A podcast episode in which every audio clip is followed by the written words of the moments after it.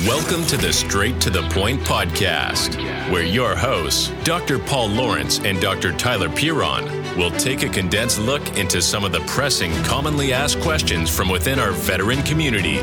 Join Paul and Tyler as they get straight to the point to bring clarity and a better understanding to intriguing topics. Now, here are your hosts, Dr. Paul Lawrence and Dr. Tyler Piron. Welcome to Straight to the Point, where we address issues that are of really significant importance to veterans without all the jibber jabber. We have, as always, Dr. Paul Lawrence, the former Undersecretary of Benefits or for Benefits at the Veterans Affairs. He's no longer at, the VA, so don't worry, he's not speaking in an official capacity.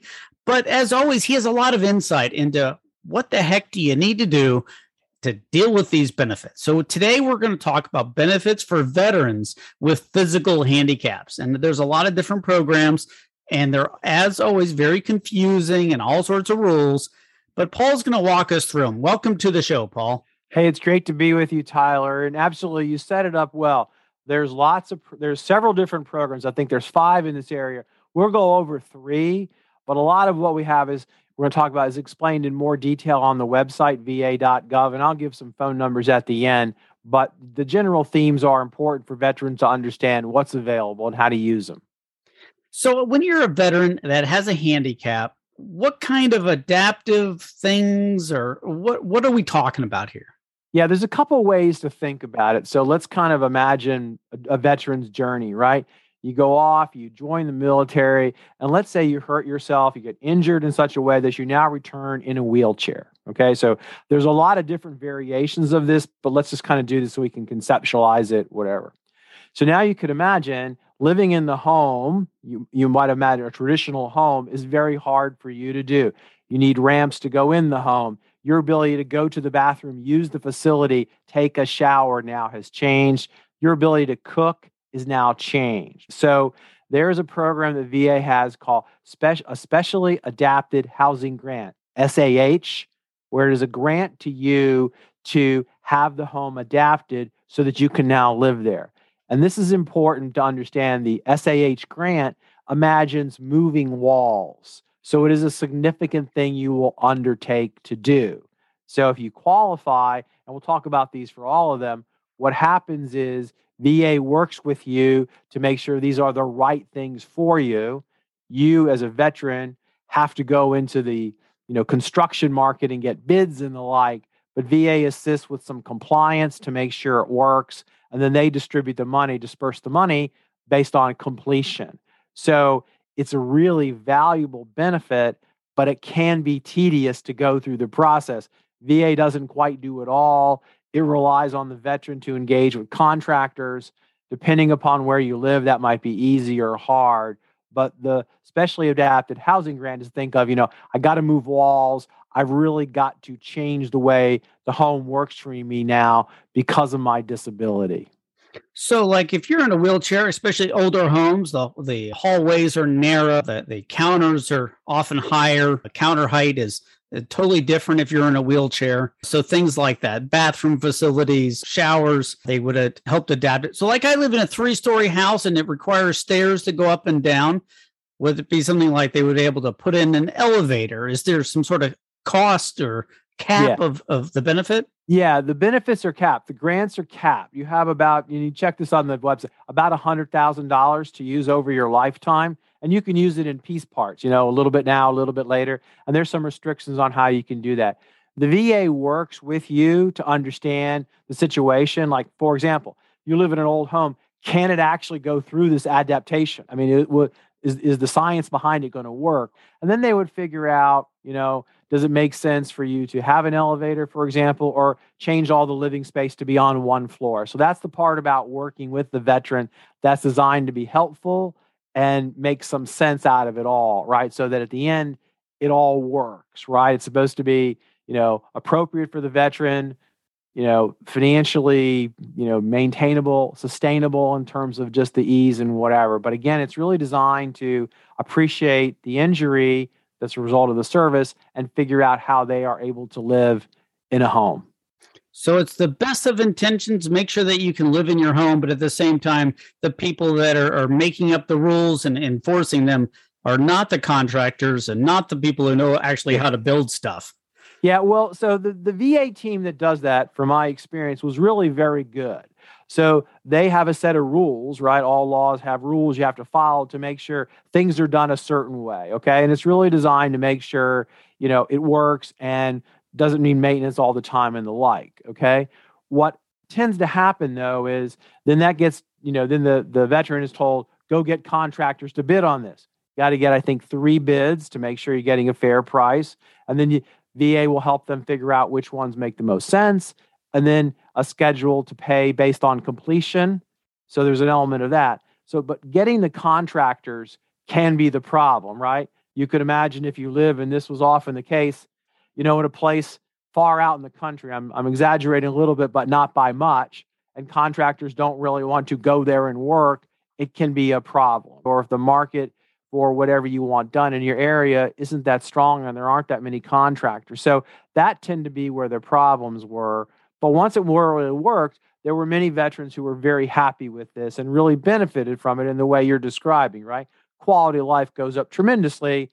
And, you know, technology is improving our ability to do the kind of things you're describing have all changed and are better. It's just this is not this is not com it's not com it's not complex.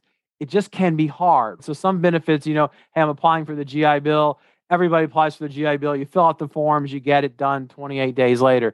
This is special. It can be invasive. People come into your life and want to do stuff. So that's kind of probably my caveat which is you just need to be aware about what you're going to enter into. It sounds like a great program. Now, we mentioned people that are in wheelchairs, but obviously there's a whole range of injuries, prosthetics and, and missing yeah. limbs. What sort of categories of, of people, what kind of injuries or, or disabilities? Yeah, so the way to think about it is the first one, specially adaptive housing, tends to be pretty serious injuries, right? The wheelchairs, permanent and total permanent and totally disabled requiring this kind of assistance okay? That's that's the one grant program i just described. There's another program with a very similar name called special housing adaptation okay? It's a little bit of it sounds yeah, very similar. Yeah very similar okay? But this is for folks who by and large are injured or disabled but not quite as much okay? And and the way to think about it is you don't need to move walls okay? You don't need major construction and so as a result, think about it this way if you had sight problems, okay, but you are very mobile, you can move around the house, you can use the kitchen stove the way you're describing. It doesn't have to be moved. You can interact with the bathroom and the facilities like the same way. However, your sight causes problem. Your sight is limited and you need assistance. This grant is smaller because it envisions technology things sounds and noises and, and gizmos that help you navigate the home while, with limited sight. Okay, so on the website it explains the different levels of the injuries that take whatever. But those are the two programs, and the way to think about it is significant construction that requires to move the walls because you're limited in your mobility, or with less limits you now need some technology and the like to help you live there. So the special adapt- adaptation, special housing adaptation grants are smaller, about $20,000. And again, they change every year. So that's kind of what is envisioned that way. So it could be something as simple as, as flashing fire alarms instead of a noise. Yes, that's exactly right. And again, I just gave you the easiest one to examine. There are limits, you know, it, it could be the same thing as what got you into the wheelchair, only just less. Or you're been able to figure out how to maneuver so you don't need to do as much construction. So that's sort of it.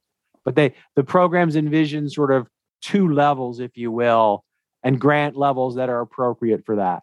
So roughly 20,000 and roughly 100,000 now if i move so i've, I've adapted the home and it costs 50,000 for an older home. If i move say closer to family or something do I get another 50 or something like that? Or is there, you said there's a yeah. lifetime cap? Yeah. Let's say, let's say you, you, you're in the first category, category, specially adaptive housing, the $100,000.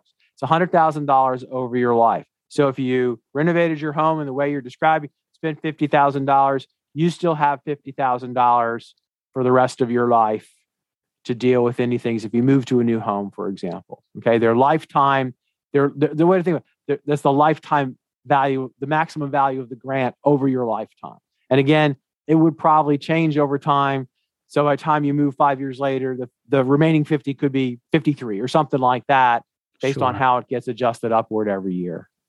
So you mentioned that there's a third program right. to help people with disabilities with yeah. with their homes and and adaptive things. This imagine somebody who has an injury, who comes home and lives in a temporary situation first before they go into their ultimate situation. So you could imagine I've been injured, I come home and live with my parents. Okay, not an, an infrequent occurrence, right? This is called tempor- temporary residence adaptation. So temporary residence, you adapt it, right? So same kind of thing. It is a smaller grant and it's based on which one of the other two you need, moving in the walls or, you know, technology and the like that helps you. But it imagines temporary. So for example, in the first two, uh, especially adaptive housing, especially housing adaptation, they check to make sure you own the home or you will own the home. In the temporary residence adaptation, it's more like does someone in your family, I'm being a little loose with the definition, own the home? Mom in my example, or you know, a family member. So the temporary part makes some sense. And again, it's a grant to be used. So you could imagine exactly what I said. I returned from service, I'm injured. I, I will eventually go into my own home, but in the interim, I will live at home with mom and dad. I will need some accommodations to make it livable that's what the temporary residence adaptation grant envisions. And what is the financial cap on that one? If you know, so if you if you qualify for the specially adaptive housing, it's like forty thousand dollars. You qualify for the other one, I think it's six or eight thousand dollars. Okay, enough to so, get you by while you're there. Yeah, could be for several years, but and you know it definitely depends on the situation of the veteran. That's exactly right what else should we know? I, I know that there's there's adaptations for vehicles and things like that, and I don't want to jump too far from talking about the special benefits for people with physical handicaps, but that's often a, something I, I hear in conversation. Yeah, about, so you know, I the, need the, a the one, wheelchair one, to get in a car, and it's expensive, yeah. and the one for the vehicles is a little more complicated, and it's exactly what you imagine. Now I need to use a vehicle and I need special vehicle adaptations, right? Special vehicle, whatever. That is administered primarily through the Veterans Health Administration because it's driven by your physical and medical limitations. But it's it's the same kind of thing. They determine you need this, you know, you go and you go and figure it out. You work with the manufacturers to get it. The money goes right to the manufacturer. So again, it's a good program. It's designed to be very helpful, but there is an element of, you know, three people trying to help you that generally can take some time. So you're just not going to roll into a car dealership and leave with one of these vehicles. You're going to go through a process to make sure it's right, appropriate, and then to make sure it's constructed and the amount of money gets you what you want. So you're not leaving with Lamborghini, but you're going to deal with this. So yeah, there are programs, there are programs like that. That is interesting. That is, is uh, separate from the benefits side and yeah. more of a medical adaptation for transportation yeah. as opposed to living, which you would think that would probably be more important. Yeah, well, you know, and it, it depends upon how these things came to be, and I think probably the focus on the medical was okay. What what what are bear with me here because this is not my expert limitations of your limbs, your ability to move in and out of a car. You know what I'm saying? As opposed to yeah. a van, like what you would need. So I see a lot of reasons why the medical analysis is appropriate. Absolutely. So before we go, is there anything else that we should cover? Because we're trying to get straight to the point. Sure. We've talked about three significant benefits that are for veterans, and we touched on a fourth, but three significant benefits. One, if you're in a wheelchair or something similar, one, if you need some adaptations, and then a temporary adaptation while you're living with someone else or some other situation. Right. Anything else that we should cover and straight to the point about benefits for veterans with physical handicaps? Yeah, uh, just a couple things. One of, of course, you know, a lot of this depends upon your discharge, not dishonorable for benefits. So you got to pay attention to that. The ones for the housing adaptation, the temporary one, are administered by the folks who do the home loan guarantee. So these guys are home focused. And like I said before, really pretty good team. There's a special number. So a lot of this information is on the website but there's a special number where experts help veterans do this. So my advice is call early, call often, and discuss them so you get somebody who will help you through the process. So let me give you that number.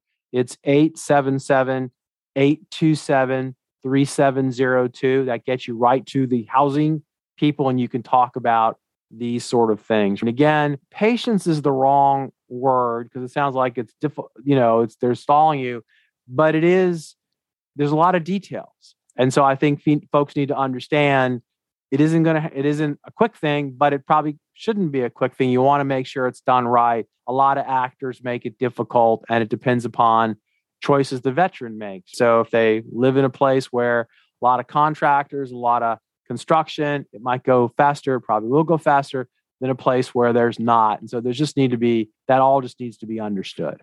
And they want to make sure that you're not getting ripped off, your your adaptations last and they're not, you know, handholds well put into the drywall. As soon as you actually need it, it comes crumbling down. So I, I've seen all those things happen. Nobody braced them and I've seen those things happen. So they definitely want to make sure those don't happen and people get more hurt because mm-hmm. and they already got paid and they've moved on to the next job.